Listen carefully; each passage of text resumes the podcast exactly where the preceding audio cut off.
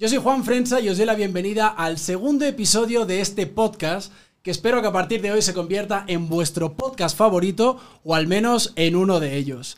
Este segundo episodio lleva por nombre Amor, Desamor y Otras Drogas. Ahora veremos qué es eso.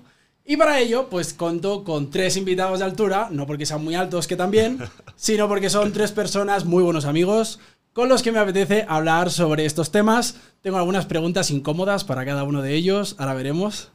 Y os voy a presentar uno por uno. Las personas que ya seguís este canal, lo conocéis más que de sobra. No necesita mucha presentación porque es el madrileño más canalla que he conocido en mi vida y es el responsable de que este podcast se llame como se llama. Él es Sergio Recio, alias Chinito. Bienvenido. Muchas gracias, Juanín. Muchas ganas ya de volver a grabar podcast de nuevo. Me tenías abandonadísimo. Tú eres como en El Hormiguero el invitado especial, ¿no? El invitado soy Berto. Claro. O sea, eres como… Claro, Andréu y Berto. Claro, tú eres buena fuente y yo soy Berto Romero. Es así. Chino, lo estábamos comentando, o sea, él empezó haciendo vídeos conmigo cuando estábamos en mi casa y no teníamos ni el fondo aquel de los pósters. Es así, y ahora ya grabando en mansión, de verdad, o sea… No sabéis la pasta que ha ganado con esto, o sea, que no vaya de pobre. Estamos forradísimos. Por cierto, es un buen momento para suscribiros a este canal y que esto crezca como la espuma. Y bueno, vamos a seguir con los invitados. Ellos son nuevos en este canal, pero os los tengo que presentar. El primero de todos viene desde el norte de España. Él es… actor, modelo, agricultor, seductor y todo lo que acabe en or que sea positivo. Bienvenido, Miguel Arriezu. Hola, ¿qué tal? Es un gusto, o sea, es mi primera vez aquí en un podcast, un poco nervioso, un poco con incertidumbre de qué va a pasar, qué va a salir, pero bueno, ilusionado. Tú si tienes miedo, no tengas miedo. No. O si estás triste, recuerda, no estés triste.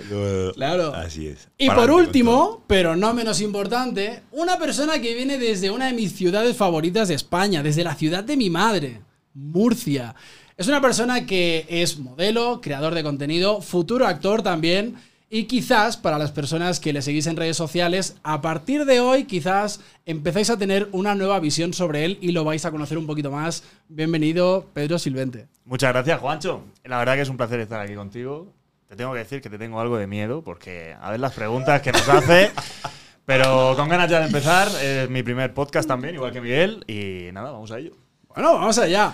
Lo vamos a diseccionar en tres partes este podcast y vamos a empezar hablando de amor. ¿Qué os parece? Pues yo no entiendo mucho, pero está bien. Vale. Vamos a empezar desde el origen, ¿vale?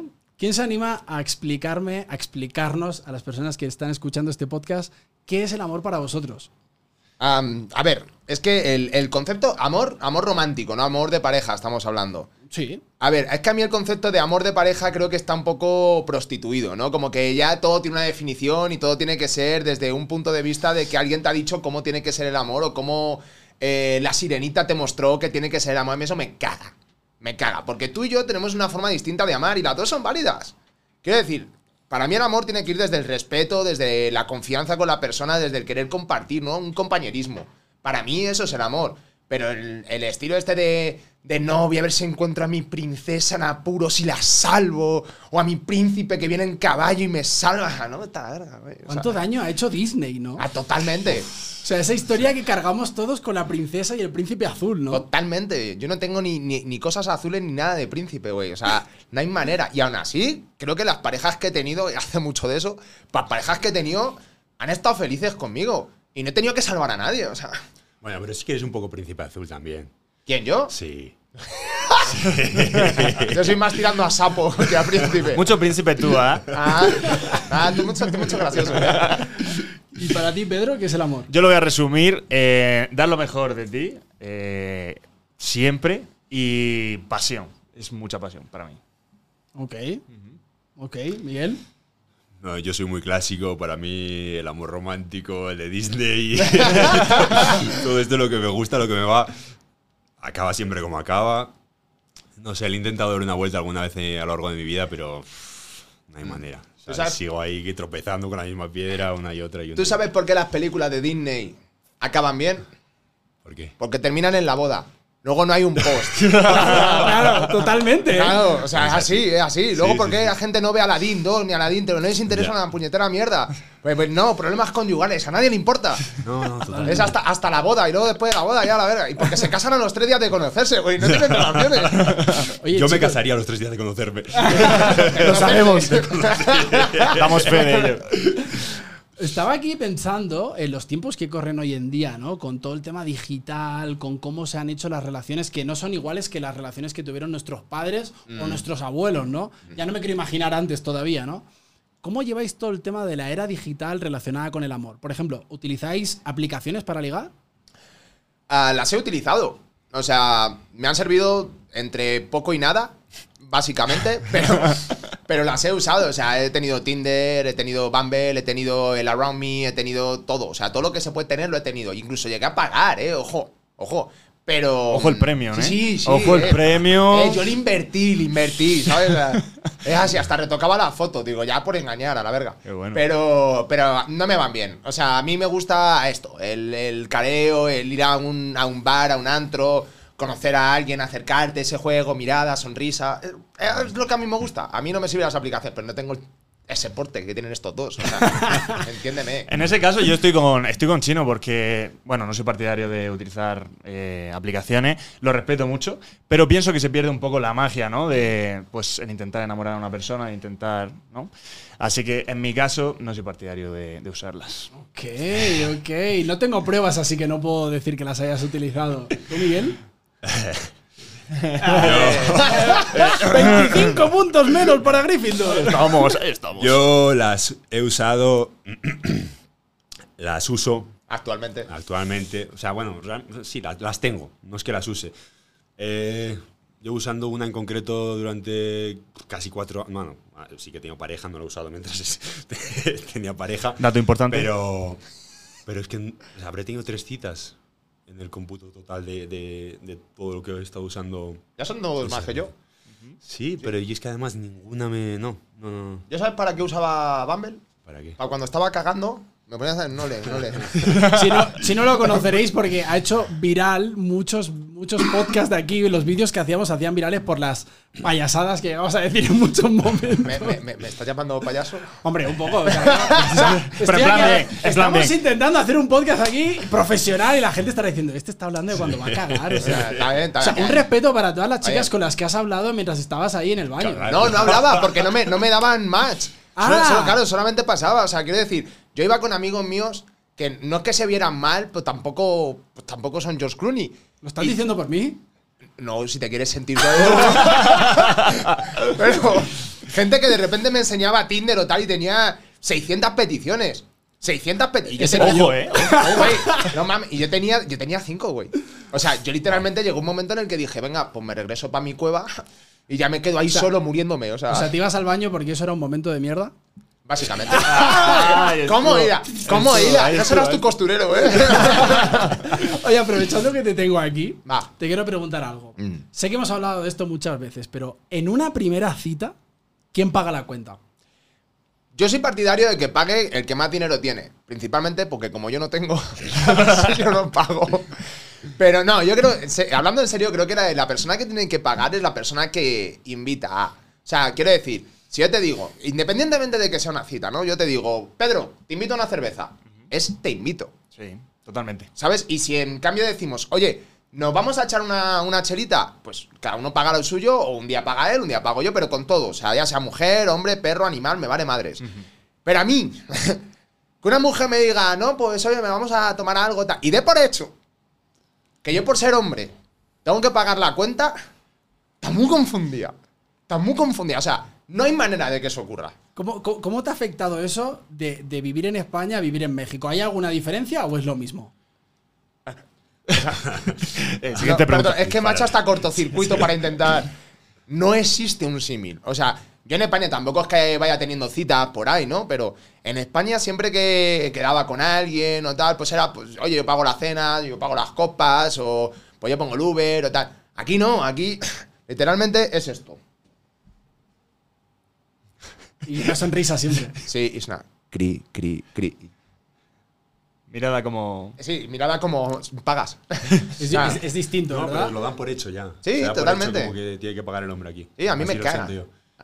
Yo eso es una cosa que no puedo con ellos. O sea, porque claro, es como… Una amiga mía mexicana aquí me dijo un día…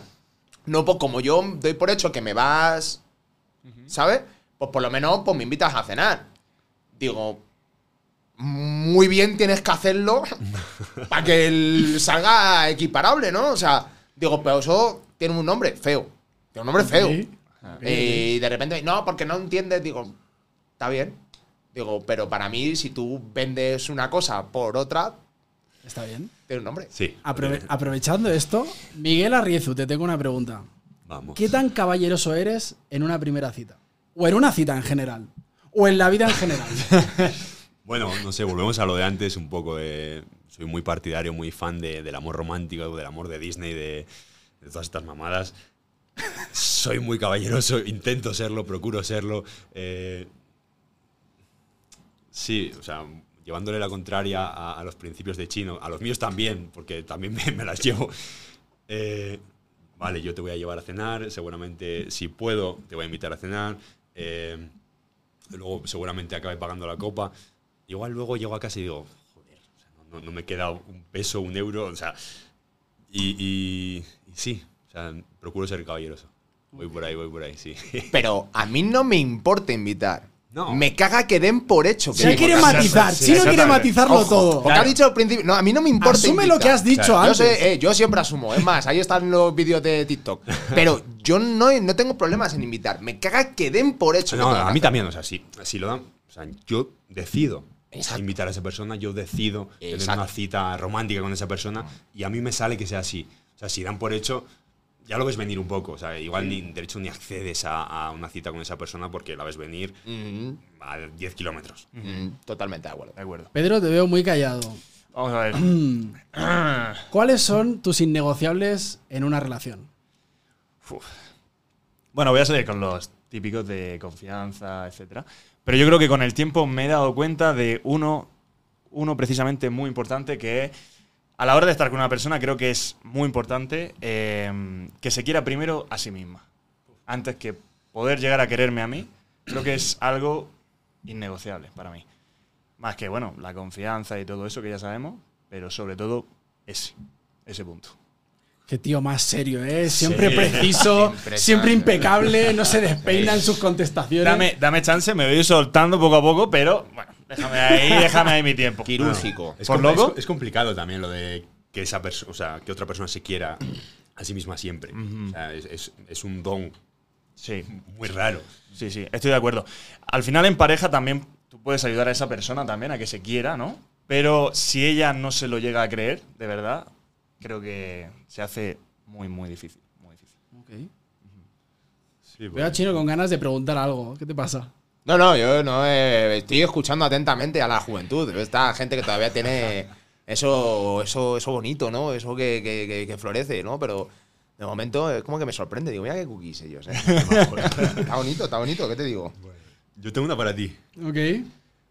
¿Cuánto tardas en enamorarte tú, por ejemplo? Uf. ¿Cuánto tardo en enamorarme? Yo, y con respeto a mi pareja, que la amo muchísimo, yo me enamoro todo el tiempo, todos los días. Me enamoro todo el tiempo. Porque una cosa es enamorarte y otra cosa es estar enamorado. Pues yo a veces voy por la calle y veo a una mujer y digo, me imagino toda mi vida con ella, ¿sabes? O sea, soy Luna en Piscis, o sea, yo soy así, ¿sabes? Soy súper radical y de repente veo a una mujer y digo, wow, ¿te imaginas tal? Y quizás me ha durado una estación de metro. ¿Sabes? Lo que ha durado una estación de metro, ahí me he enamorado. Porque creo que a veces nos da pena decir eso, pero pues, qué bonito es enamorarse, ¿sabes? Y a veces no solamente te enamoras románticamente. O sea, yo qué sé, yo me he enamorado de futbolistas, de tenistas, de cantantes escuchándoles tocar, de decir, wow, o sea, hay un amor por esto que estoy viendo, por esta persona, ¿sabes? No es romántico, pero creo que…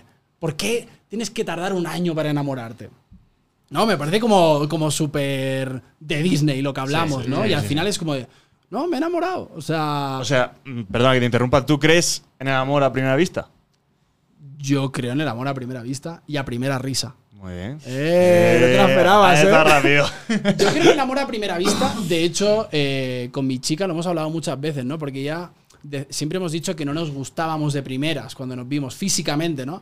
Y el otro día, analizándolo con ella, le decía, yo creo que sí fue amor a primera vista, porque en realidad nos quedamos horas hablando, enganchados en esa conversación.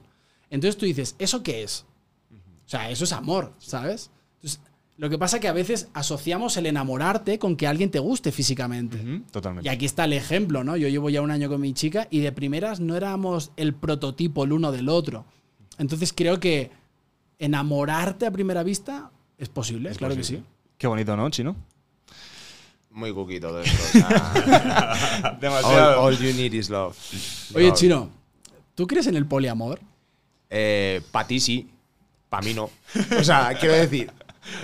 Entiendo ahora está todo muy de moda esto de… No, como sé que eres el más moderno del grupo, digo… Sí, sí, moderno soy porque llevo mucho tiempo soltero. Porque luego el gitano soy yo, ¿sabes? Sí, sí, es así. A ver, que conste una cosa. Yo no soy celoso, no tal… Pero si yo tengo una pareja, mi pareja. O sea, quiero decir, si no… Con perdón de… Luego, claro, es que el chino es un naco. Pero es así. Si yo quiero follar con todo el mundo, no tengo pareja. Y si quiero estar con una persona, no quiero follar con todo el mundo. Okay. Ya está. Es el miedo a estar solo… Pero queriéndote coger a todo el mundo. Para mí es eso. Ahora, entiendo que hay personas que no van a tener ese punto de vista. Pero me da igual. En mi opinión. Yo te voy a interrumpir. Yo lo practiqué un mes. ¿Y? O sea, fue un gran esfuerzo para mí. Abrí la mente todo lo que pude y más. Me esforcé para comunicar totalmente a las dos partes. Estaba todo el mundo de acuerdo. O sea, no llegaron a las 3 semanas y media cuando a mí la cabeza me petó y dije, no, o sea, esto no es para mí. O sea, no, sí, vale, una me complementaba con una cosa, la otra con la otra, pero no. Yo no lo veo.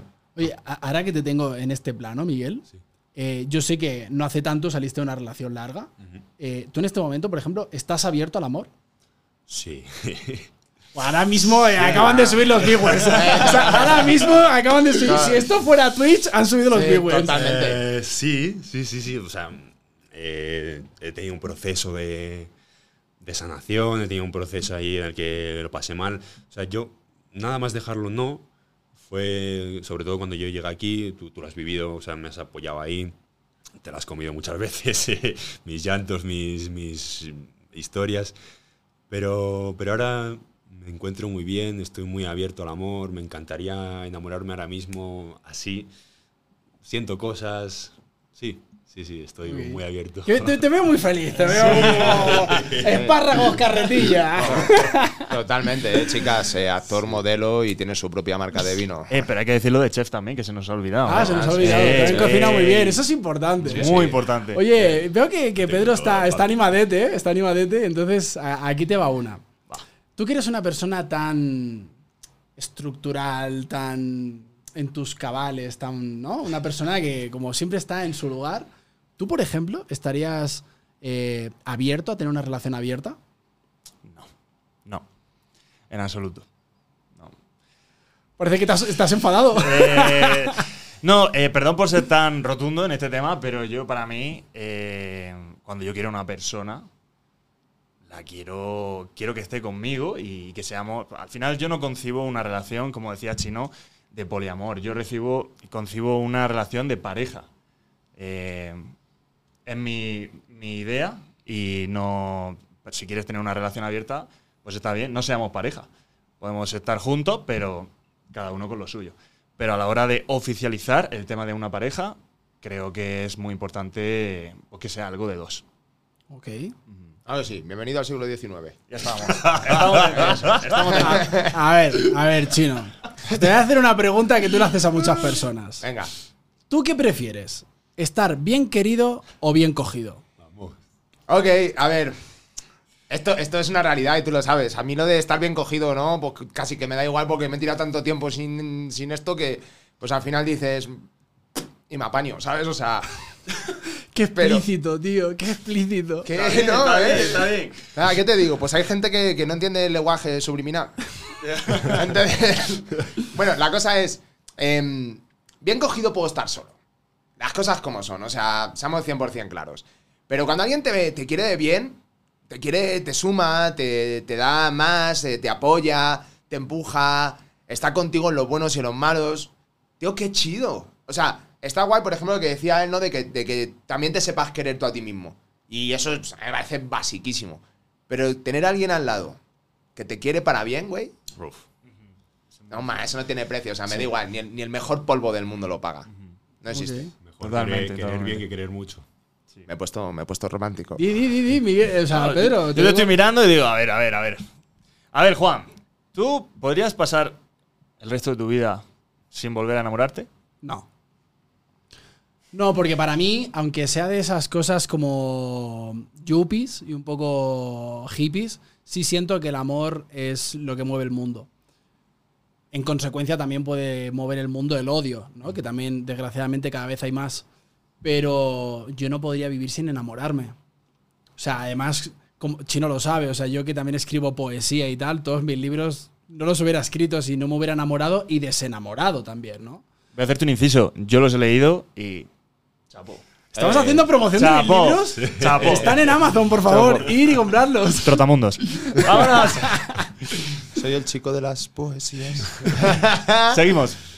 Pero sí, o sea, creo que eso es importante, ¿no? El enamorarte, tener la capacidad, porque al final es un músculo, ¿no? Muchas veces cuando nos rompen el corazón, nos cerramos a volver a abrirnos y es como de… Creo que es un error, porque creo que vale la pena que te rompan el corazón 50 veces si la que hace 51 es un sí de verdad.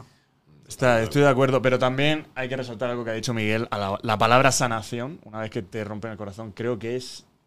muy necesaria a la hora de… Pero es un poco lo que hemos hablado muchas veces nosotros fuera de este podcast, ¿no? Y siempre os digo, para poder sanar una relación, lo más importante es poner lo más rápido posible a la otra persona en amor.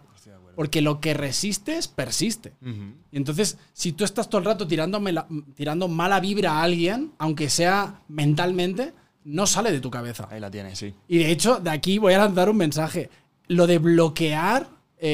a tus parejas o exparejas de Instagram y redes sociales, en realidad estás bloqueando una energía que no estás dejando que fluya. Es como, no bloquees a nadie, deja que la gente haga lo que quiera. O sea, deja de seguirlo si quieres, para no verlo. O siléncialo. Pero ya bloquear, creo que la misma palabra lo dice, estás bloqueando algo. Exactamente. Estoy de acuerdo. ¿Tú qué piensas, Chino? Yo lo que… O sea, bloquear y demás, a mí me parece una pendejada lo de las redes sociales, no te voy a mentir.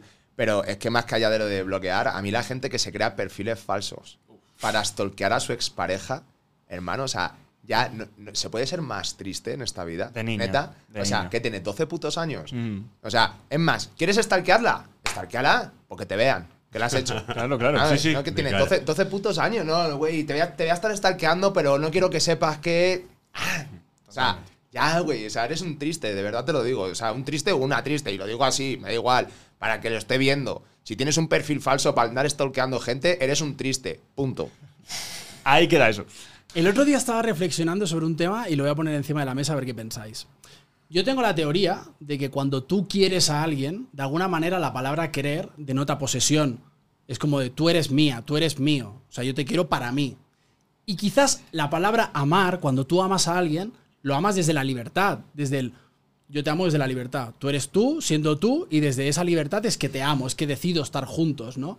Y creo que en los últimos tiempos sucede mucho esta cosa de no, tú eres mío y de nadie más y no puedes hacer esto y no puedes hacer lo otro. Empezamos a privar a nuestras parejas de cosas cuando realmente eso empieza a convertirse en algo muy tóxico, ¿no? Este concepto tan de ahora de gente tóxica, relaciones tóxicas. Pero ¿tú quieres o tú amas a tu pareja? Yo la amo. O sea, directamente. También es decir que el proceso de amar es un proceso como tal. Es decir, evidentemente también tuve mis momentos de, pues, hostia, no sé si quiero que te vayas 3 meses a Madrid sola, ¿no? Porque hay un miedo a que eso se rompa. Cuando tú empiezas a crear la confianza con tu pareja, desde la confianza, desde el, oye, sé que nos amamos, yo quiero lo mejor para ti, yo ahora mismo me quiero quedar en este lugar, pero si tú quieres ir… Es como esas veces que estás viendo una película, ¿no? Y de repente tu pareja te dice, vámonos a cenar. Y tú dices, ya, pues es que yo me quiero quedar aquí. Entonces empezamos a hacer un chingo de cosas por complacer a los demás. Y esto pasa en las amistades, tú y yo lo hemos hablado. Sí. Es como de, a veces está bien contentar al resto, pero entonces te empiezas a anular tú también. Y para que la gente acepte tus cosas, tú también tienes que aceptar la del otro, ¿no? O el de la otra. Sí, un balance, un equilibrio siempre. Claro, es como de, oye, me quiero ir de fiesta con mis amigas. Genial. Yo estoy en mi casa muy feliz. Si mi novia está de fiesta, digo, está ahí con sus amigas pasándoselo bien. Enjoy. Claro, pásatelo bien. Claro, pero eso es la diferencia también de querer mucho a querer bien. Claro, querer bien es eso, querer bien es querer con libertad, querer bien es querer con amor de verdad. Total. No, vale, tú estás aquí para mí, ya está. Total. Eso no es amor, eso es posesión tóxica. Claro. Para mí. Yo me lo llevo a poder decir que la persona puede hacer su vida como siempre, pero estando contigo. Total. A la hora de salir, de hacer planes. Es que si no es, lo tuyo no es amor, es turismo emocional. Estás aquí para enredar y al final, no, o sea, te amo, ahí estás. Y aquí estoy, o sea, no pasa nada. Eso es. Vamos a pasar a la segunda parte de este podcast y vamos a hablar de desamor. Esto tengo una pregunta con todo el respeto y con todo el cariño para ti, Miguel. ¿Tú, por ejemplo, volverías con tu ex? Wow. Mira, es una persona a la que ahora mismo quiero muchísimo, le tengo mucho respeto, mucha admiración, pero igual hace 2 meses sí, por un poco estar desubicado, por un poco no saber cómo hacer, cómo deshacer, pero ahora mismo es una etapa que he cerrado, es una etapa que he sanado y creo que ya está, que eso se zanjó ahí, que mi vida ahora va por otro camino y que yo la tengo que continuar sin volver al pasado. Ok. Sí. ¿Y vosotros? ¿Volveríais? No con la ex de él, sino con las vuestras. Es así, digo, no la conozco lo suficiente, ¿no? Bueno. Yo con mi no, ni de puta coña. No existe manera. Bueno, de hecho, tú tienes una historia ahí un poco dramática con eso. Un poco. O sea, quiero decir, un poco ahora que lo veo con perspectiva. En su día fue todo un drama. O sea, telenovela, Televisa. Y llanto, dolor. Pero no volvería con ella. A mí me traicionó en su día y traicionó mi confianza y ahí estás bien, o sea, feliz. Sabes que te quiero mucho, te tengo mucho aprecio, pero ahí estás bien, que te den por culo. Y ya, buen pedo. Quiero decir, yo no guardo rencor. Hablando de esto, o sea, ¿creéis que la confianza se puede recuperar o una vez que se ha perdido, se ha perdido? Yo siento que sí se puede recuperar. O sea, siempre vas a tener una pequeña cicatriz. A ver, depende la herida, depende el palo. Pero si no es muy grande, sí se puede recuperar.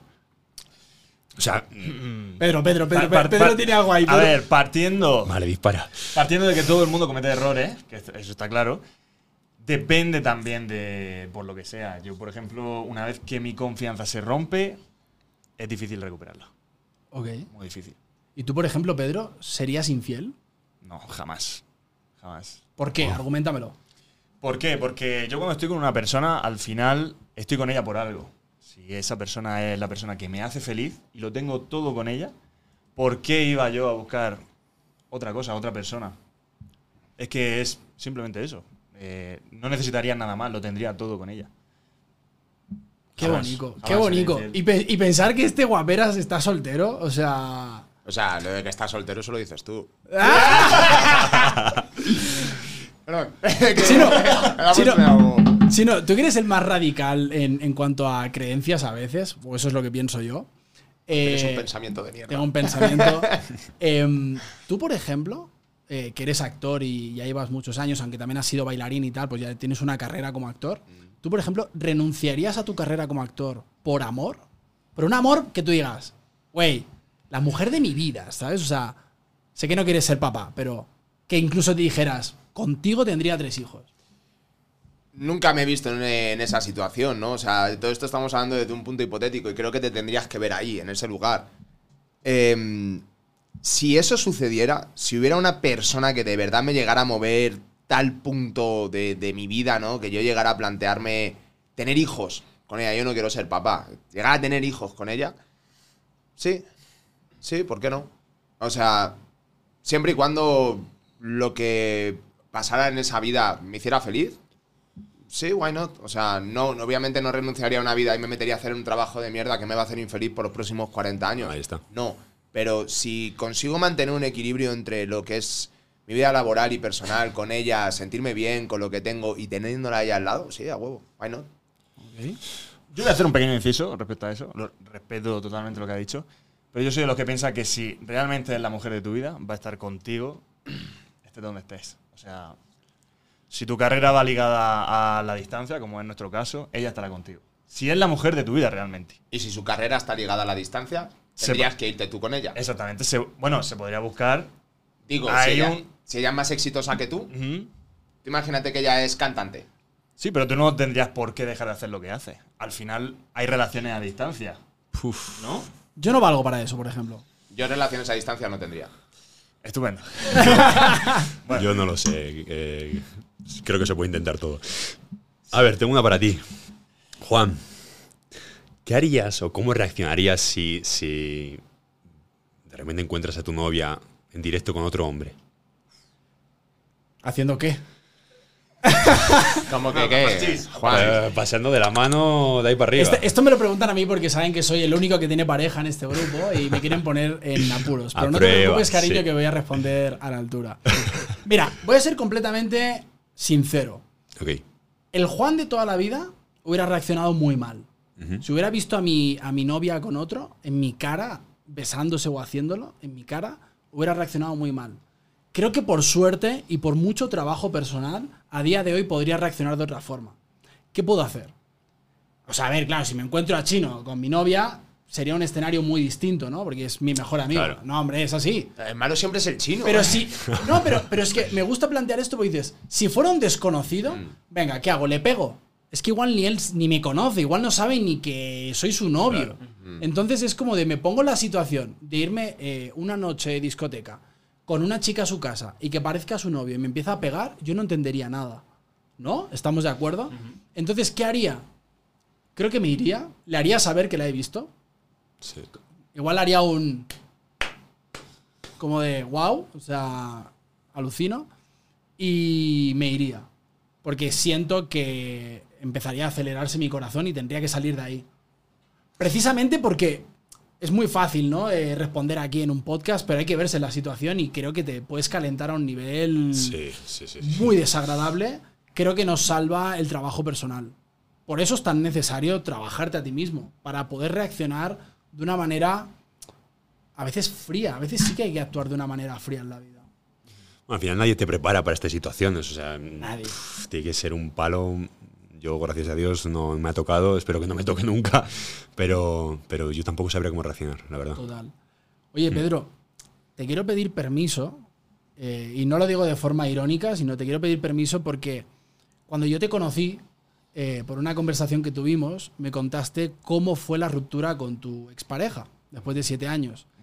Y tengo que reconocer que me causó muchas emociones.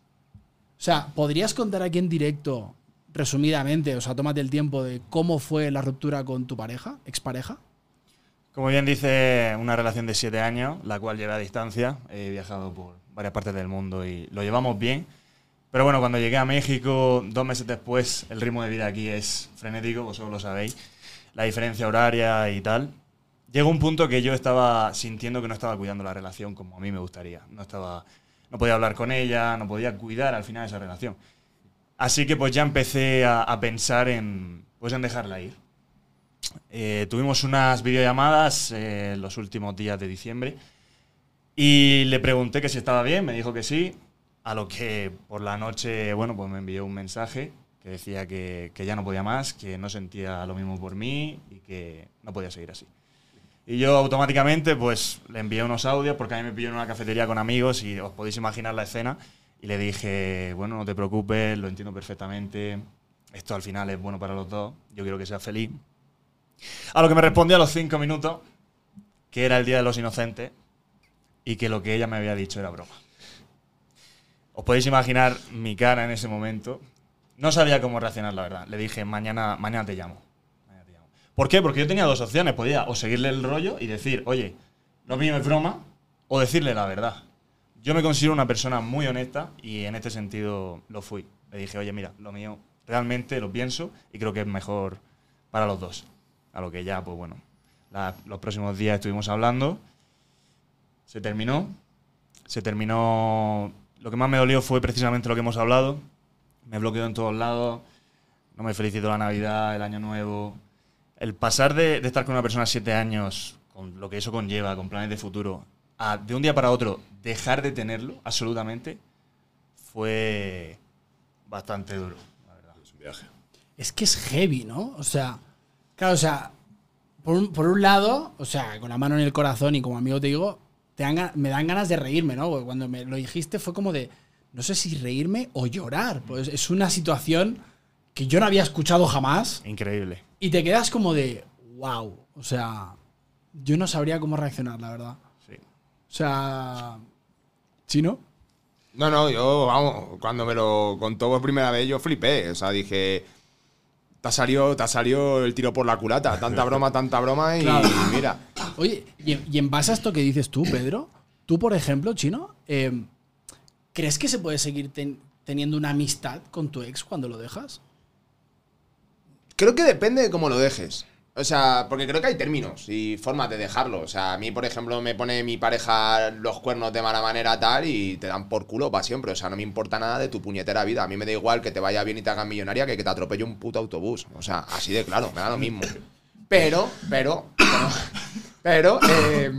yo con Jai me llevo muy bien, tú lo sabes. O incluso Nuria, que nunca llegó a ser mi pareja, pero podría considerarse como la última persona con la que estuve cercano a mí, me llevo muy bien. O sea, son no te voy a decir amigas, pero sí son compadres, ¿no? O comadres, llámalo como quieras. Y me veo poca madre. O sea, yo cuando fui a España la última vez, me fui a ver a Yaisis a su restaurante y está allí con su chico, que es un encanto de chaval. Un saludo para los dos, por cierto. Pero podría perfectamente no llevarme con ella. Ahora, si a mí una persona me traiciona y me engaña de verdad y me hace daño y sé que lo ha hecho a propósito, me da igual tu vida. O sea, ni vamos a ser compas, ni colegas, ni te voy a saludar, ni te voy a mirar a la cara. O sea, no quiero saber nada de ti. No te voy a bloquear en Instagram porque no tengo 12 años. Pero igualmente no quiero saber nada de tu vida. Okay. Estoy con él, es lo que ha dicho, pero yo en mi caso personal, por ejemplo, con mi pareja, a mí sí que me gustaría el día de mañana, si me la cruzo, a mí me saldría darle un abrazo realmente. Me dolería muchísimo que a ella no le saliera un gesto o que me ignorase, pero bueno, eso es algo que al final va la persona también. No podemos controlar. Totalmente. A mí, o sea, bueno. Voy a poner una situación también. Sé que estoy siendo un poco cabroncete con las preguntas, pero creo que estamos haciendo un poco de terapia aquí entre amigos. Sí, también. Miguel, por una situación reciente que sé que has vivido, uh-huh. No dejes de ser mi amigo después de esta pregunta, ¿vale? Vaya, a ver. ¿Tú seguirías teniendo relación con la familia de tu ex? La verdad, o sea, un saludo cordial, sí, pero o sea, una relación como tal, yo no iría a ver a los padres de mi ex, a ver cómo están, a tomarme un café con ellos. O sea, no, eso es una etapa que ya ha acabado. Mi relación era con la hija, no con los padres, y una vez acaba, pues lo siento mucho, pero se acaba con ellos también. O sea, no siento que tenga que mantener una relación con los padres de nadie si no es ya parte de mi vida. Okay. A mí esto me parece muy curioso porque yo, por ejemplo, con todo el carácter que tengo y que me conocéis, yo sigo teniendo relación con la familia de mi primera pareja, con la que estuve 3 años. Vale. Yo para mí siempre me sentí parte de esa familia. Tengo relación sobre todo con la hermana pequeña, que nos queremos muchísimo. Y hace unos meses, cuando estuve en España, me fui a desayunar con mi primera ex, o sea, con mi primera novia, con su mamá y sus hermanas. Ella ya está casada, tiene hijos y todo, le deseo lo mejor. Pero fue muy bonito, fíjate, también es verdad que han pasado, ¿qué? 12 años o por ahí, pero fue bonito también como echarnos unas risas y decir, mira, tío, tienes 2 hijas, yo estoy haciendo esto, o sea, ¿qué lo hubiera dicho, no? Con el tiempo, o sea, al final yo formé parte de esa familia, ¿no? Y a mí siempre me hicieron sentirme como parte de ella, entonces arrancarlo, o sea, entiendo que pues llevó un proceso y todo y no fue al principio, ¿no? Y sé que, por ejemplo, su pareja actual no le caigo nada bien, no me conoce, pero no entiendo ese odio porque, o sea, no tiene mucho sentido a día de hoy, ¿no? Pero siento que hay casos y casos también. Sí, a ver, yo no hablo de cortarlo de raíz, o sea, y la cordialidad me refiero a ponle que me encuentro en una cafetería con la madre y el padre o la hermana de X exnovia. Yo sí he acabado bien con ellos, o sea, casi siempre he tenido buena relación con las familias de mis parejas. Sí me tomaría un café si surge ahí, charlaría tranquilamente, recordaría, como tú dices, aquellos tiempos que habrán sido seguramente buenísimos. O no, tanto, pero sí. Ok. Oye, Chino, te tengo una pregunta muy fuera de guión. Ok. Okay. Tú tuviste una medio relación con una, a día de hoy, influencer muy conocida en España. No voy a decir el nombre, okay, evidentemente. No pasa nada. ¿Cómo llevas a día de hoy, o cómo te afectó en su momento cuando de repente esta persona se hizo tan famosa y encima que se haya hecho famosa en base a, de alguna manera, publicar su relación y todo el tema familiar de, pues, de sus hijos, ¿no? Mm. Es que, a ver, hay un puntito en el cual pues siempre te queda ahí el resquemor de decir, ay, güey, pues me hubiese gustado que estar yo allí con ella, ¿no? El compartir eso. Pero en verdad es que ella es tan guay. O sea, de verdad, es una persona tan especial. Me ha hecho tan feliz en mi vida, en los momentos que hemos coincidido. Ha sido tan bonito conocerla que le deseo todo lo mejor en la vida. Se lo merece, te lo mereces, si lo sabes. Neta, creo que todo lo bueno que le pueda pasar siempre me va a alegrar. Obviamente, a ella jamás la voy a mirar con ojos de amigo. En plan, amigo de verdad. Pero la deseo toda la felicidad del mundo. Y si ella es feliz con su marido, con su hijo, con sus hijos, o con los perros, o con los gatos que tenga, tío, se lo merece. De verdad, o sea, tú la has conocido. Qué bonito. No, de verdad, tío. O sea, nah, es una tipaza. O sea, desde aquí le mando un saludo. Sé que verá este podcast. La queremos muchísimo. Y admiro muchísimo todo lo que está haciendo.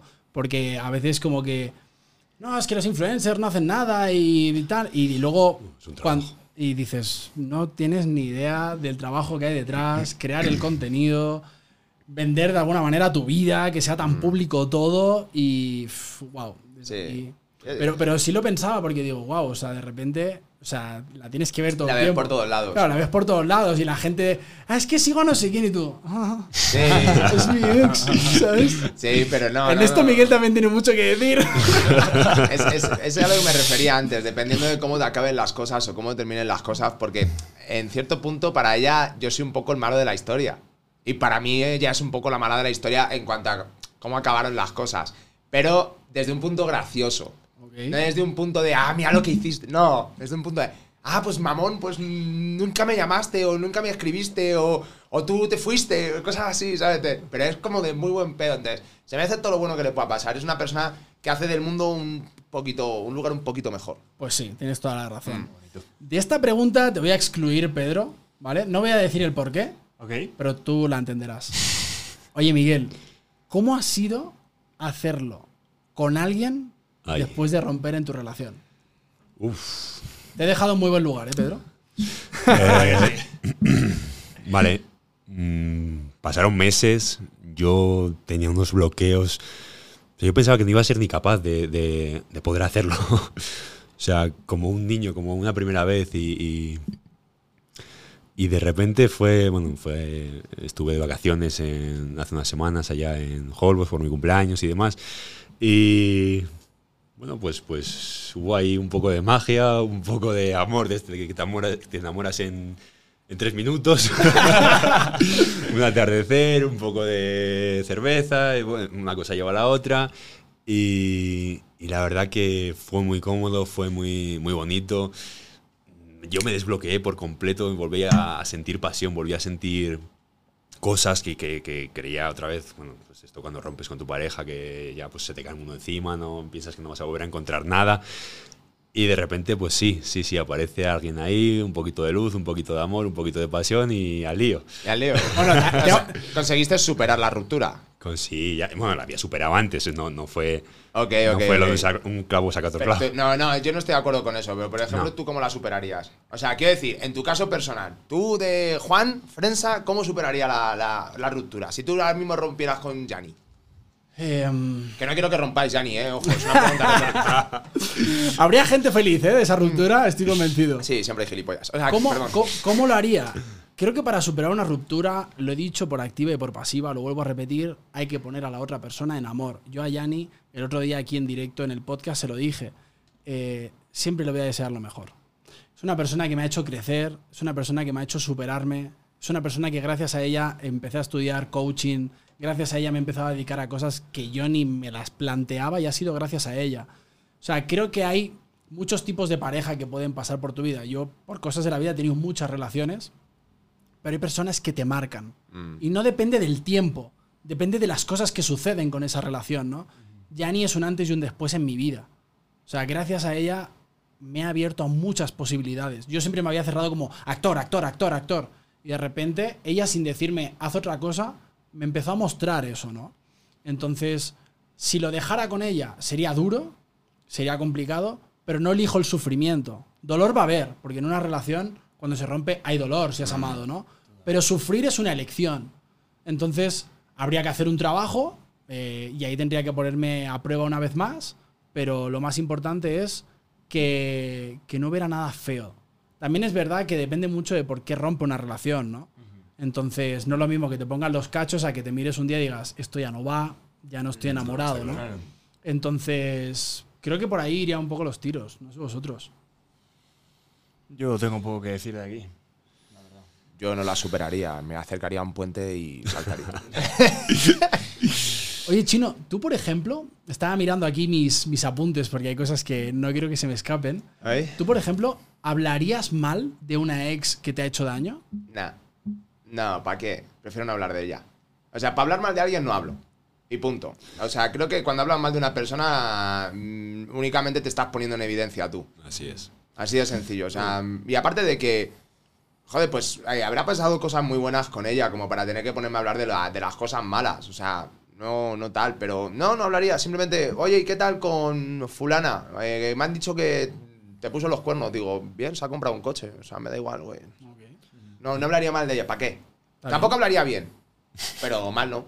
No hay mayor desprecio que no hacer aprecio. Sí, totalmente. Estoy totalmente de acuerdo. ¿Sí?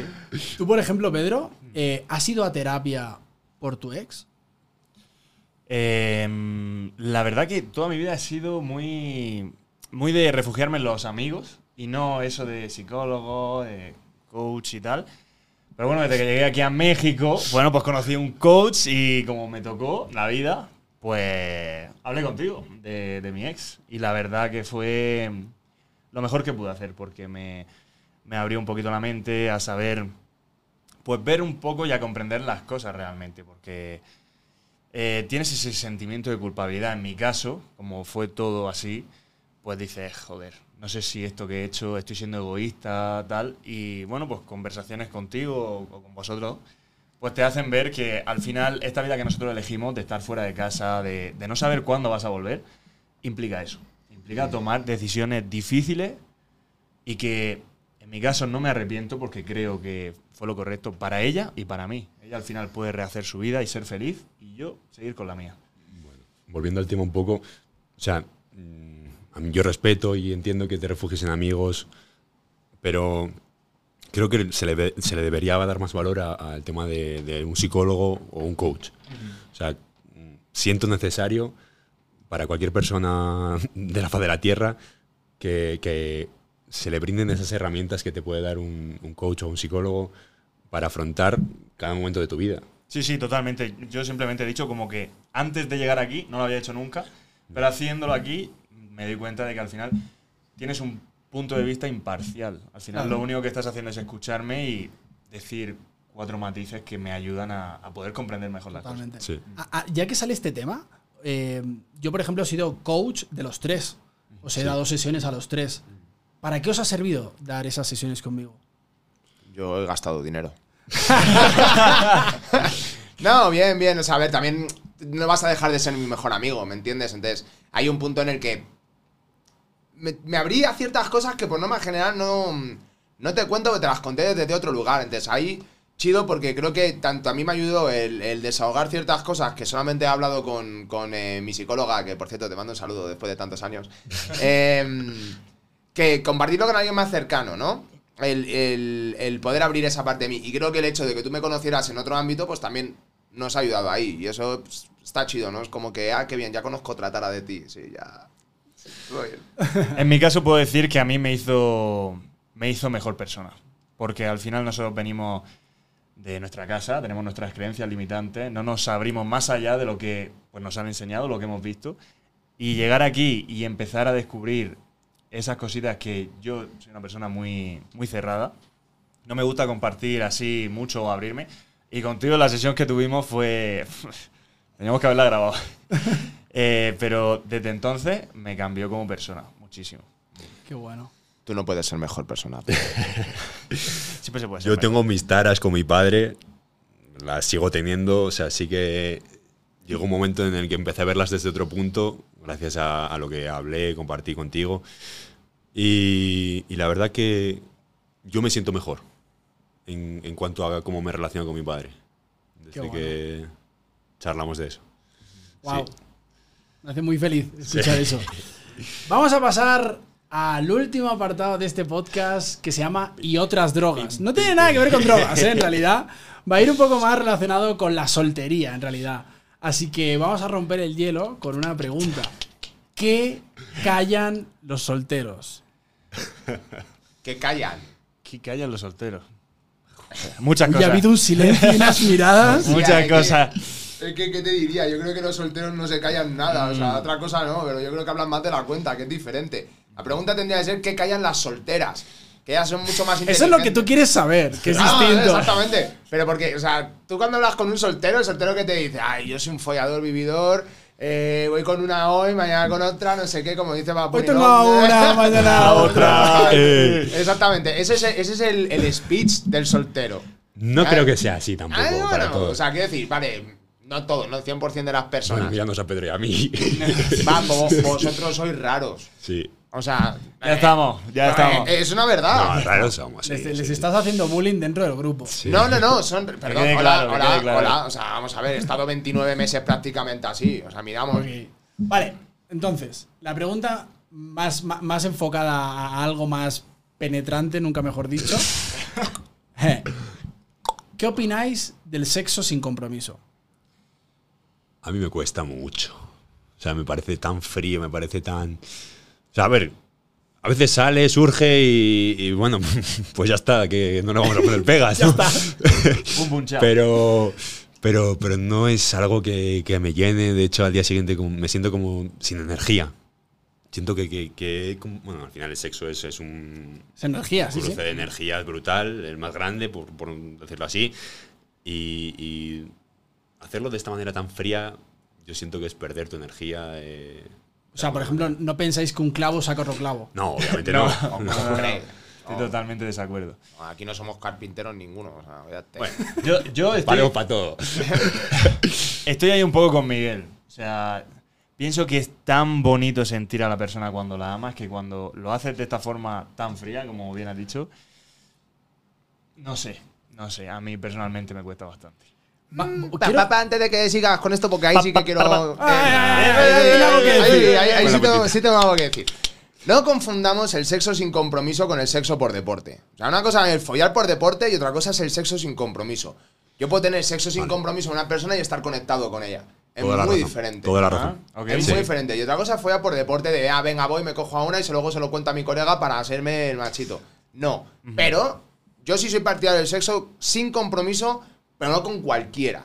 No es follar por deporte. Eso me parece, ya lo he hecho, no me gusta. Pero el sexo sin compromiso, siempre y cuando haya un acuerdo entre dos personas y quieras compartir esa energía con la persona, porque tú no sabes en qué punto está esa persona en su vida personal o en qué punto estás tú, que a lo mejor no es el momento de tener una relación, pero puedes compartir ciertas energías y experiencias. No, estoy contigo. Rectifico. Sí, estamos de acuerdo. Rectifico y me pongo de tu lado de que no, o sea, sexo por deporte no, pero sexo sin compromiso. Está bien. Más uno. Pedro, Miguel, vosotros que sois modelos, ¿vale? Ajá. ¿Ser modelo es algo que os ayuda a ligar o todo lo contrario? ¿Empiezo yo? Para mí es un arma de doble filo. La gente se hace una idea de ti por lo que ve en redes, que al final, esto lo hemos dicho mil veces, las redes sociales es un catálogo, trabajo, sí, y lo que tú quieres mostrar. Entonces, a mí en mi caso me perjudica. De hecho, genera rechazo en las personas, no sé por qué. No sé, Miguel. Bueno, o sea, ya de primeras van con el prejuicio, ¿vale? Es modelo, seguramente sea prepotente, seguramente sea tonto, seguramente con 7… Seguramente no sepa leer. Tenga sexo por deporte.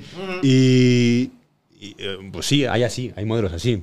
Pero como también habrá arquitectos, como también habrá médicos, como también habrá futbolistas, como también habrá de todo. O sea, al final es generalizar, no está bien. Y yo creo que tanto tú como yo no somos así, somos personas bastante humildes, bastante... Bueno, somos bastante justitos a la hora de ligar. Nos cuesta una vida todo eso. Sí, o sea que... Eso es curioso, porque las personas que estén viendo este podcast estarán pensando que, o sea, que tíos más guapos, ¿no? O sea, pero diciéndolo honestamente, o sea, no pasa nada. A veces parece que... Claro, o sea, que tres más guapos, ¿no? Voy por ahí con el megacho ahora, es así, pero hablando de vosotros en concreto, que os dedicáis a algo que sobre la belleza, os dedicáis a la belleza de alguna manera. O sea... Vosotros sois dos personas muy tímidas. Muy tímidas. Y, por ejemplo, cuando salimos de fiesta, a mí yo siempre os digo, ¿no? Digo, yo si tuviera tu cara y tu cuerpo, yo iría desnudo por aquí, ¿sabes? Pero vosotros lo vivís desde un lugar que yo creo que las mujeres nunca serían conscientes de cómo lo vivís, ¿no? Sí, totalmente. Sí, a mí, por ejemplo, o sea, el comentario que acabas de hacer ahora mismo de yo si tuviera tu cara y tu cuerpo, a mí es algo, o sea, ahora ya no, ya lo llevo bien, pero así algo que me ha hecho daño siempre. O sea, vale, yo si tuviera tu cara y tu cuerpo haría tal cosa, vale, yo si tuviera el conocimiento de tal persona para crear una empresa, pues la crearía. Pero bueno, o sea, cada uno somos como somos, estamos preparados para lo que estamos preparados. O sea, vale, yo pues sí, pues estaré bien físicamente, pero no tengo ese punto de picardía para yo que sé, agarrar a una mujer y decirle cualquier cosa. Y el hecho de que te digan eso ya te cierra más. Genera presión. Sí, te genera una presión que, bueno, a ti te pasa también. Sí, pero yo en realidad, yo me considero una persona con mucha personalidad y sí, yo también, pero digo, te cierra. Hablo de mí. Y ahora no me cuesta, o sea, ahora no me supone nada ese comentario, pero sí que me lo ha supuesto a lo largo de mi vida muchas veces. Yo es que soy de los que piensa que cuando salimos de fiesta o lo que sea, no me gusta estar con una, con otra. No me gusta. Me hace sentir incómodo. De hecho, creo, como bien ha dicho Chino, para mí es importante que haya una mínima conexión. No solamente que me entre de decir, wow, qué guapa, porque luego a lo mejor te pones a hablar con ella y dices, chao. ¿Sabes? Entonces es como... No sé. Pero es que no te pones a hablar con ella y dices, no serás modelo, ¿no? Claro. Me encanta venir como me venía con el hilo del otro, disculpa. A ti, por ejemplo, Pedro, y te voy a desenmascarar en este podcast, a ti normalmente te gustan las mujeres que tienen pareja. No sabemos por qué, pero siempre te gustan con novio y empieza a pensar que es para tener la excusa del por qué no te acercas. Podría ser, pero no es así. Se ha puesto rojo. No, no sé qué pasa, que pues oye, las chicas que me llaman la atención, luego veo que tienen novio y ya es como, chao, ya no puedo... Mujeres solteras del mundo. No, yo metería ficha, ¿no? Si tiene pareja. No, yo soy muy respetuoso en ese sentido y si tienen pareja, no. Eres de los míos. No hago lo que no quiero que me hagan. Exactamente. Vamos con la pregunta del millón. Sé que hay personas que no han escuchado este canal previamente, entonces la vamos a instaurar como si fuera nueva, ¿vale? Empiezo contigo, Chino. Va. ¿Cuánto es lo máximo que has estado sin tener relaciones sexuales? Eres muy hijo de puta, ¿eh? Porque sabes que soy el que más, ¿eh? A ver, yo estuve… Bueno, a ver, siendo totalmente sin nada, 18 meses. Pero estuve 11 meses, luego estuve una noche con una persona y luego estuve 18. Entonces, quitando esa noche… Habría estado 29 meses sin tener sexo. Sexo o nada, o sea, no tuve nada con nadie. Digo, entonces, a mí cuando me llegan y me dicen no, porque los hombres no se pueden aguantar las ganas y porque los hombres tienen que andar follando todo el tiempo, eso es mentira. Eso es mentira, o sea, porque yo lo he vivido en mis carnes. Eso no es verdad. Ahora, que luego la gente me dice, pero ¿y por qué si se te ve bien y tal? Digo, pues ¿por qué no, tío? O sea, no me apetecía, simplemente. Conocía a una persona y decía, no me apetece coger contigo. ¿Y está bien? Sí, a huevo, o sea. Y me venía gente guapa, gente bonita. Nos movemos en un ambiente de gente muy bonita, muy linda, o sea, es una verdad. Pero, pues si no me gusta tu energía o no me gusta... Si veo que no puedo tener una mínima conversación contigo después al día siguiente tomándonos un café, no me interesa irme a dormir contigo. Así de fácil. Entonces... Bravo. Gracias, chicos. Siguiente en contestar. Sí. Yo he estado 7 meses. Pero al final, esto lo hemos hablado 1000 veces. Yo, después de la ruptura de mi pareja, yo necesitaba un periodo para mí. para mí. Creo que es muy importante eso. Si lo hubiese hecho al mes siguiente o a las 2 semanas, me estaba mintiendo a mí mismo, porque yo realmente, yo la quiero. Y bueno, pues ahora ya es diferente, pero al principio para mí fue muy difícil y yo la tenía en mi mente siempre. Entonces, bueno, pues 7 meses. Muy bien, Miguel. A mí me pilló una cuarentena y una pandemia en un pueblo de Navarra pequeñito. Estaba soltero, no sé, serían como 7, 8 meses también. Okay. Pero tampoco, o sea… Sí, no fue un drama. No fue un drama. El líbido me bajó. Es que esto se vive como un drama hoy en día. Oye, sí. Ahí que estáis ahora, porque has dicho… Él me ha hecho una frase que me ha gustado mucho, que ha dicho lo de… No, porque si hubiese cogido antes o si hubiese follado antes, no hubiese sido tal. ¿Alguna vez habéis follado por despecho? Jamás. No. Yo creo que no. Es que yo conozco mucha gente que se ha ido a follar a alguien. No, porque he roto con mi novio o con mi novia y por despecho. Y yo no podría, tío. No, o sea, a mí me cuesta 3 meses hablarle a una mujer como para encima acostarme con ella por despecho. 3 meses no, es un viaje, ¿no? Sí, lo cual sí, muy sí. Que no ha quedado claro que hay que ir a Holbox. Hombre, a ver, también te lo digo. O sea, Miguel, perdona que te lo diga y que te rompa tu magia, pero un atardecer en Holbox con una cerveza, cayendo la tarde… no sé, el mar, llámame loco, pero el vecino de arriba que se pone a tocar el violín justo. Claro, así se enamora a cualquiera. Sí, ¿no? La copia completa. Yo soy fácil de enamorar, las condiciones eran muy favorables y, y bueno, pues, está bien, no te juzgamos. Creo que tengo que hacer un viaje ahora en breve. yo por no salirme de la ecuación, que sé que luego la gente me dice, tú siempre preguntas y nunca contestas. Yo lo máximo que he estado sin tener relaciones sexuales han sido 4 meses. Y creo que, como siempre he tenido pareja normalmente, no he tenido tanto vacío ahí. Y es verdad que quizás en esos momentos de soltería, que tampoco han sido tan largos siempre ha fluido el tener sexo con alguien o me ha gustado a alguien. Entonces no he vivido como ese proceso. Me parece súper respetable y creo que no habría que hacer un drama cuando… Bueno, Chino sabe que le he apoyado siempre cuando la gente le decía, pero tal, pero cual. Y decía… De hecho, cuando hicimos el primer podcast con Chino hablando de esto, muchos hombres más que mujeres se acercaban a Chino a decirle, oye tío, escúchelo el vídeo y a mí también me ha pasado esto. Y son hombres modelos que nunca lo dirían. Sí, bien guapos, la verdad. No hay problema en eso. Nada. Yo quiero hacer una pregunta a Juan, que no sé si la hemos hecho antes. ¿Tú perdonarías una infidelidad? Yo no perdonaría una infidelidad. Okay. Porque creo que cuando hay una infidelidad se rompe todo lo que has construido, si has construido una relación en base a ese tipo de confianza. Sí, tú puedes crear una relación con tus normas, quiero decir. Es más, yo puedo decir que mi actual novia muchas veces me ha dicho de… Como ella es más permisiva con ciertas cosas y yo, sabiéndolo, siempre creo que cuando te dan libertad, menos se te antoja. Ajá. Creo que cuando tú prohíbes a alguien, despiertas el deseo. Sí. Y esto pasa, por ejemplo, con los adolescentes. No vas a salir, más ganas le dan de salir. Sí. A mí me dio mi madre tanta libertad de pequeño… Que, de hecho, yo salía de fiesta ya con 13 años, pero me iba a Ibiza porque mi padre trabajaba allí. Mi madre me decía, ¿sabes qué va a pasar cuando cumplas 18 años? No va a querer salir. Que no vas a querer salir y te habrás hartado de la vida. Y fue tal cual. Entonces, a veces, sé que me he ido un poco de la pregunta, pero si tú prohíbes, despiertas el deseo. Esa es la teoría que yo tengo. Chicos, antes de que me diga alguien algo y me ponga más incómodo, voy a tirar otra pregunta. ¿Tenéis más éxito con hombres o con mujeres? Por favor, yo si fuese homosexual no hubiese pasado tanto tiempo sin coger en ningún momento de mi vida. O sea, por lo que sea, hay algo en mí que atrae más hombres que mujeres. O quizás sea el hombre homosexual, la mentalidad del hombre homosexual la que es más lanzada, más venga, pues quiero esto, voy a intentarlo, voy a preguntar, voy a probar. Y la verdad que tengo mucho más éxito con hombres que con mujeres. Okay. Yo igual, más éxito con hombres que con mujeres. Okay. Ya hasta me estoy planteando…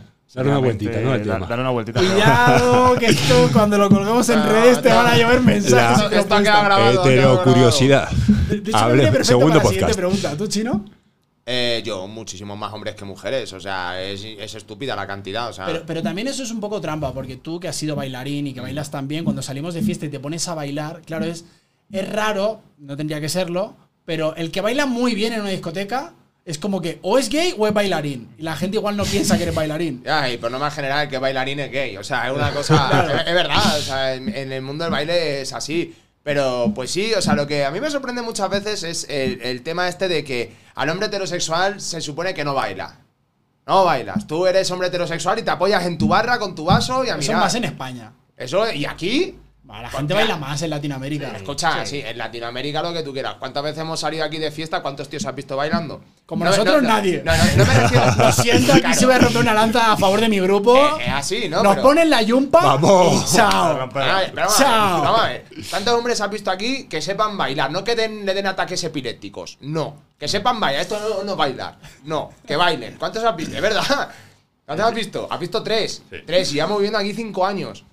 Entonces, claro, pues yo salgo aquí, me pongo a bailar a mi pedo y tal. Pero que luego, por cierto, me soltó un comentario un día, me dice: es que es normal que se piensen que eres gay porque bailas muy joto. Literalmente. Es que haces unos pasos… De mi mejor amigo. Haces… Y pones unas caras que, claro, cualquiera… Porque te digo, pues, claro, pero yo no estoy mirando a un hombre. A mí me pone. Yo cuando veo esos pasos, a mí me pone. ¿Estás a esto de que te mire hoy? Voy a poner la pregunta ya que estamos en este nivel. Sed completamente honestos. Va. ¿Os abriríais OnlyFans? Sí. A ver, es que esta pregunta es retórica, porque tú en OnlyFans puedes hacer recetas de comida. No, OnlyFans para hacer lo que todos sabemos. Yo tengo una anécdota que no os he contado. En otra vida. Sorprende. No, vale. Bueno, yo te sigo en OnlyFans. Vine aquí hace 4 meses. Y bueno, pues esto que tienes muchos gastos, que te agobias y de repente yo OnlyFans… Nunca lo haría, no me sale. Pero una película. Pero yo esto que vi en TikTok, de esto que venden fotos de pies. Ojo a los pies. Que ganan mucha pasta. Sí, Fit Finder, sí. Ojo. Dije, bueno, voy a probar. Y descargué la aplicación, me registré, pagué la cuota y de repente vi que me habían estafado, que habían pagado otra cosa. Llamé al banco a España para que quitaran el cargo. Mi padre me preguntó que por qué había llamado al banco. Bueno, fue un Cristo. Ahora se está enterando mi padre. Saludos al padre. Estaba comiendo arroz con atún. Necesitaba algo de dinero. A tu hijo le gustan los pies. Ojo a los pies, que es un mercado ahí. Pero no, nunca llega a entrar. A mí del que más me intriga esta respuesta y su razonamiento a lo que vaya a contestar es de Pedro Silvente. ¿Te harías OnlyFans o no? Voy a decir un secreto que no he contado antes. Bueno, ya estamos. ¿Eres tú el de OnlyFans que va con una máscara? Exactamente. Yo estando en España me abrí OnlyFans. Wow. Me abrí OnlyFans. ¿Para ver o para hacer? No, yo hice, pero subí contenido de desnudo artístico. No se veía absolutamente nada. Dame contenido. Exactamente, no se veía absolutamente nada, pero duró una semana. Tengo que decir, y lo siento, porque esto te va a pasar factura al resto de tu vida, que Chino tiene una foto tuya, que no voy a decir cómo sales, con la que podríamos abrir un OnlyFans y ganar mucho dinero. Ubica. Lo sabe. O sea, sabe qué foto es y sabe lo que voy a acabar haciendo con ella. ¿Es la del conejo? Estamos esperando que… No ha dicho nada, no ha dicho nada. Me interesa mantener una buena relación con Chino porque… Bueno… Los madrileños son muy traicioneros, más que los gitanos, sí, ten cuidado. No mames, sabes que no. Sí. No, eso nada. Aquí defiendo a mi pueblo. Y no, te metes con el mío. Es diferente. Oye, chicos, ¿con quién preferís quedar peor o mal? ¿Con vuestra pareja o con un amigo? Con mi pareja. Wow. ¿Bajo qué contexto? Sí, claro. Bajo el que sea. Bajo el que sea. Bajo el que sea. Yo prefiero quedar mal con un amigo. Porque con un amigo luego te vas a tomar una chela y ya. Con tu pareja puedes tener un drama gordo. Estoy de acuerdo. Sí. Es así. Sí. Yo también. Pero Pedro opina distinto, entonces quiero saber tu opinión. Yo con mi pareja, porque al final los amigos los conozco de muchos años y no me interesa tener enfados con ellos. A ver, no es un enfado, es un pequeño… Quedar mal. Bueno, es que quedar mal momentáneo. Si lo contextualizas a quedar mal en un momento dado, pues bueno, pues con mis amigos. Otra más. ¿Sexo en la primera cita, sí o sí? ¿Si fluye? Sí, ¿por qué no? O sea, nada de forzarlo. No. No me empieces con eso de que todo fluye y nada influya. Vale. No, yo siempre digo que todo fluye. A mí que influya me da igual. Pero que todo fluya. Quiero decir, si tú quedas con una persona y te sientes a gusto y te sientes cómodo y todo va bien y al final acaba ahí… Qué chido, pero no porque quedes con alguien tienes que ir a coger, a ir de a huevo, ¿no? O sea, no, pero que, también lo contrario de, vale, es la primera cita, no voy a coger porque es la primera cita, no voy a tener sexo porque es la primera cita. Si te apetece mucho, ¿por qué no vas a hacerlo? Claro, o sea… ¿No? Sí, yo no lo veo mal. ¿Por qué te vas a retener? ¿Por qué vas a… O sea, ¿te apetece? Hazlo. Sí, sí, a huevo. Ya está, está bien. Y con la calma. Y con la calma. Déjame robarme mis frases. Es que con la calma. Y si te agobias, no te agobies. Si tú quieres tener sexo en la primera cita, lo tienes. Claro. Y si no sabes qué decidir, recuerda la frase de Churchill. Pero sí, o sea, también es verdad que nosotros somos los 4 hombres heterosexuales de España. Es diferente cuando le haces esa pregunta a una niña, porque luego a la niña tiene otras repercusiones. Que a mí me parece fatal, porque si una mujer soltera quiere tener sexo en la primera cita con un hombre, que lo tenga y a la verga. No, por eso lo he dicho yo, sí, sí. Claro, o sea, ya está. Pero sí es verdad que es diferente. Estamos opinando desde nuestra visión. Sí. Pero, chicas del mundo, si queréis tener sexo en la primera cita con alguien porque realmente os apetece, tenerla. Y quien opine de eso, que le den por el culo. Claro, sí, totalmente. No os hagáis un juicio vosotros mismos, vosotras mismas, ya está. ¿Vosotros por cuánto dinero seríais infiel? Hostia. Ni por todo el oro del mundo. Lo siento, no va conmigo, no son mis principios y punto. Ya está. No puedo. Yo lo he dejado claro antes. No haría algo que no me gustaría que me hiciesen. Jamás sería infiel. Okay. Bueno, a ver… Yo creo que todo el mundo tiene un precio, ¿no? O sea, yo de primeras te voy a decir que no… Pero nunca sabes cómo va a estar tu relación en X momento, cómo es tu relación con… ¿Quién es tu relación? ¿Cuánto te pueden ofrecer? No sé, no sé. O sea, yo de primeras te digo que no, pero nunca se sabe. ¿Conoces la película Proposición Indecente? No. La Propuesta Indecente, no sé cómo se conocerá aquí en Latinoamérica. Es un millonario que le ofrece 1.000.000 de euros a un hombre por acostarse con su mujer. Ok. ¿Te parecería un buen precio para que tu mujer te fuera infiel? No. Ah, no. Ojo, porque a mí esta conversación la he tenido con mi pareja y ella siempre me decía… Si, por ejemplo, apareciera una mujer que te fuera a cumplir tus sueños de actor o algo así, o te fuera a dar una cantidad con la que nos pudiéramos retirar nuestras 2 familias, yo sería la primera que te diría, hazlo.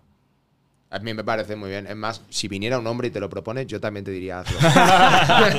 Es respetable. Ok. Hay una pregunta aquí que la tenía apuntada, pero quiero que la hagas tú, Chino. Quiero que plantees aquello de…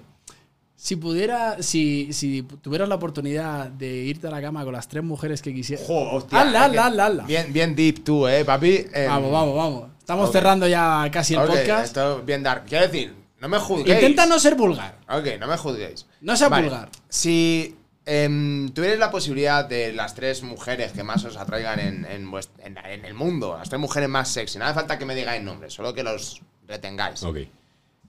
Y os dijeran una noche con las 3 a la vez de, güey, haz conmigo lo que quieras. De, vamos a cumplir tus mayores fantasías. Y estando ahí, te dicen, ok, pero para yo prenderme o para que nosotras entremos en este juego, en esta dinámica, tienes que hacerle una felación a tu mejor amigo. ¿Lo haríais? No. Yo rotundamente no. De hecho, lo que ha dicho Mike, de que todos tenemos un precio, yo no lo comparto. Hay cosas que yo, de verdad, no haría. Yo también te digo que no lo haría. Muy escrupuloso. ¿Tú lo harías? Yo no lo haría. Pedro no lo haría. ¿Tú lo harías? Igual, con 6 mezcales… No lo sé, de primeras no, pero nunca se sabe. No, está bien, hay que verse la situación. Sí, que, o sea, yo las 3 mujeres que más te gustan del mundo, ahí… Para ti, para lo que quieras, o sea, para fantasía. Cierra los ojos un poquito, ping pong y para adelante. No sé, o sea, es lo que pienso ahora mismo. Quizás habría que verse la situación. Quizá cuando escuches el podcast cambias de opinión, ¿eh? Sí, quizás me arrepienta de lo que estoy diciendo, sí. Mira, pero… que tengo amigos que yo me esperaría esa respuesta. Entre ellos está Rodrigo Paniagua, lo siento mucho, pero digo así, con nombre y apellidos. O sea, a él sí me lo esperaría que me dijera, pero de ti… No me hubiese esperado. ¿Tú tampoco lo harías? Yo no, o sea, no puedo. Va, o sea, ok. No entonces, puedo. Ahora os pregunto. O sea, que siendo muy honestos, ¿alguna vez habéis dudado de vuestra heterosexualidad? Más o menos, yo probé. O sea, quiero decir, nunca me he acostado con un hombre, pero sí tuve iniciativa A. O sea, sí nos dimos 4 besos, hay un poco de toqueteo y tal. Pero no porque me atraían los hombres, sino porque esa persona me atraía mucho como persona. Y dije, tío, igual y por cómo me han criado y por cómo he sido educado, yo tengo una tara ahí, no tengo un bloqueo que no me permite ver que esa persona puede ser algo. Pero luego, o sea, sí, estaba, no me dio asco ni nada, pero no me ponía. No había un algo que... Y dije, ah, esto no es. Y en cambio, claro, me llegaba una chica que me hacía así en el brazo y era como que...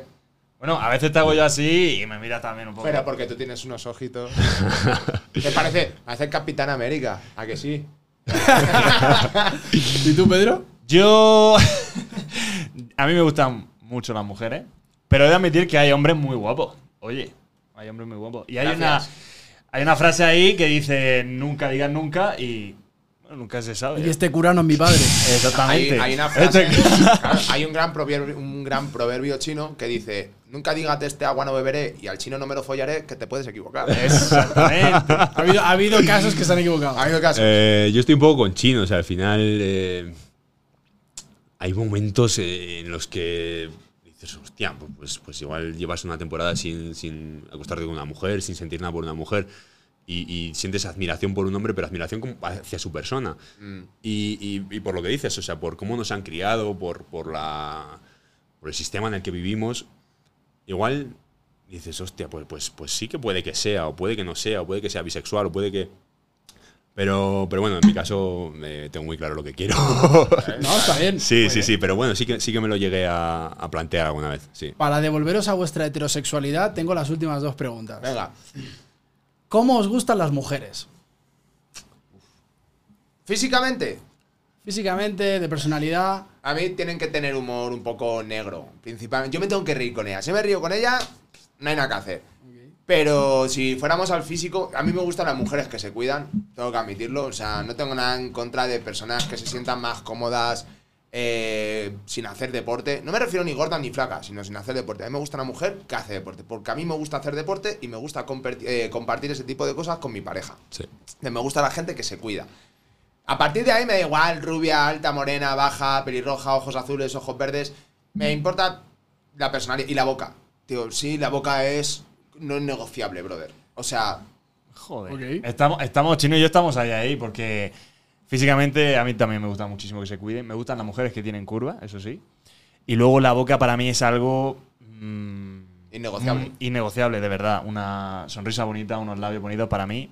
Higiene, tío. Soy higiene, tío. Y ya luego la personalidad, que al final yo creo que la personalidad es lo que te termina de enamorar de la persona. Okay. ¿Miguelón? Yo no tengo un físico, no tengo un prototipo. O sea, a mí me llega una mujer, sea quien sea. A ver, hombre, sea quien sea, al final si viene… Bueno. X. Pero sí, o sea… me enamora la persona, me enamora cómo pueda ser. Si viene y de repente me da 3 vueltas a la cabeza y digo, hostia, ¿qué pasa con esta mujer? Y me faltan 2 minutos para enamorarme. Okay. O sea, es así. Sí, a ti te sobra uno. Sí, sí, sí. Yo ahí coincido. A mí, para que una mujer me guste, lo primero lo que me fijo físicamente es en la boca, en los dientes. Esto me viene de mi madre, o sea, hay una obsesión con eso, o sea, al final es donde voy a poner mi boca. Entonces, sí, es una obsesión sana. Qué bonito te ha quedado decir mi boca, ¿eh? Sí, sí, sí. Pero me la puedes poner en otra parte. Y creo que inteligencia y humor. Sí. O sea, pero sí, a día de hoy ya sí me gusta que haya cierta inteligencia. Y sobre todo inteligencia emocional también. Sí. O sea, para mí eso es como un básico. Sí. Chicos, os planteo una última pregunta, ¿vale? A ver. Si tuviéramos que hacer un ranking de las 4 nacionalidades más guapas, las mujeres más guapas del mundo… Físicamente, en el puesto número 1 las más guapas, en el puesto número 4 de ese ranking las menos. Que oye, que hay muchos más países, sí, claro, obvio. Y lo vamos a hacer de la siguiente forma. Chino vas a decir la número 4, Pedro va a decir la número 3, tú la 2 y yo la 1. ¿Quién es el… 4.º país que tiene las mujeres más guapas del mundo, Chino? No he conocido el mundo entero, ¿no? Pero yo te diría que entre Australia y Nueva Zelanda podrían estar ahí. Venga, te la compro. En el número 3, Pedro. Brasil. Ok. Número 2. Mi número 2, Las noruegas, esas cabronas. Rubias, altas, ojos azules. Bueno, okay. O sea, no tengo mi prototipo, pero bueno, sí que… Okay. Bueno, me lo habéis dejado muy fácil y es lo que he pensado toda mi vida. Colombia está en el puesto número 1. Pero, para mí sí, oye, sobre gustos, esto es así. Yanni te está mirando… Tú sabes que sí, tú sabes que pienso eso. Yo sé. Pero creo que las españolas nos estarán odiando en este momento. Me vale, repito, yo tengo ahí mi ranking con las españolas también, claro, las dejamos en lugar. Venga, vamos a hacer una cosa. Un ranking rápido de cada quien. Chino. Vale. Top 3. ¿Cuáles son las nacionalidades más guapas para ti? Top 3. Voy a cortar un poco. Te voy a decir nacionalidades de habla hispana. Venga. Te diría, en el puesto número 1, y me caga decir esto, pero en el puesto número 1 te pondría Argentina. Creo que tienen una belleza espectacular, aunque… Bueno, en el puesto número 2 te podría poner Colombia. Creo que las colombianas tienen algo muy chido, pero también es que como con el acento ese que te habla como, es un poco injusto, pero venga, te voy a meter Colombia. Y en el tercero te diría España. A mí la belleza española me gusta mucho. Ok. Yo voy a empezar desde abajo, desde el puesto 3. El puesto 3 tendría Brasil, partido con España, para no dejarlo fuera. En el puesto 2 tendría las Argentinas y en el puesto 1 Colombia, sin duda. ¡Epa! Yo lo siento por Colombia, pero… Pero no hay manera. No, tercero, España. Segundo, Noruega. Y primero yo tengo ahí algo con un acento que… Como me digas Francia, no vuelves a entrar por la puerta a mi casa. Cuba, ojo. Asere. Para mí, el ranking de las 3 nacionalidades de mujeres más guapas del mundo, para mí, en el puesto número 3, las argentinas. Puesto número 2, España. Puesto número 1, Colombia. ¿A que luego, marica, yo, ya? No, ¿cómo así? Solamente he querido poner a las latinas porque luego a mí las asiáticas en ciertos países me parecen guapísimas y… No, o sea, ¿alguien ha visto a las mujeres de Cabo Verde? O sea, qué pedo allí, güey, bueno, de comer. Las mexicanas, hay incluso también, verde, ¿no? O sea, hay mexicanas guapísimas. Este ha sido el cierre ya. O sea. Sí. Antes de cerrar, como tal, que ya vamos a cerrar, ¿alguien quiere poner alguna pregunta? Os dejo preguntarme lo que queráis. Que sé que pregunto mucho y nunca doy la oportunidad de que me… No sé. Si no, me voy, ¿eh? ¿Tú abrirías tú el OnlyFans? Yo no me abriría OnlyFans porque creo que nadie se suscribiría. Pero si no, oye, si se suscribe… Bueno, si OnlyFans siguiera teniendo ese punch de lo que realmente fue al principio, ahí daría cosas de coaching. Ajá. Pero creo que ya la gente no buscaría ahí a un coach. Está muy prostituido. Tiraríamos de pies. Ah, okay. Pregunta, ya que estoy así, te voy a andar jodiendo un poco. Tú has dicho antes lo de… no, porque los precios de la gente… Todos podemos tener un precio, ¿no? ¿Harías una peli porno? Ojo. No, porque no doy la talla. Ya. En eso coincidimos, no te agobies. Pero…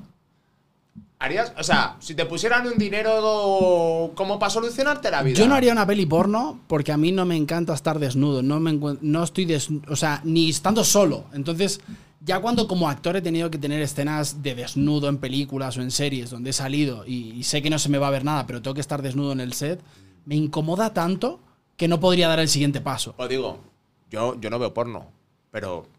No siempre van desnudos, que lo me han dicho a mí, amigos y tal. O sea, podría hacer porno si no se me viera la cara. O sea, estos típicos vídeos como OnlyFans y tal… Sí, con la cabecita del oso, ¿no? Esto… Sí, que se le vea a ella y a mí no. O sea, si solo se va a ver mi cuerpo, podría hacerlo. Pero si se va a ver mi cara, dado a lo que me dedico, no lo haría. Okay. A ver.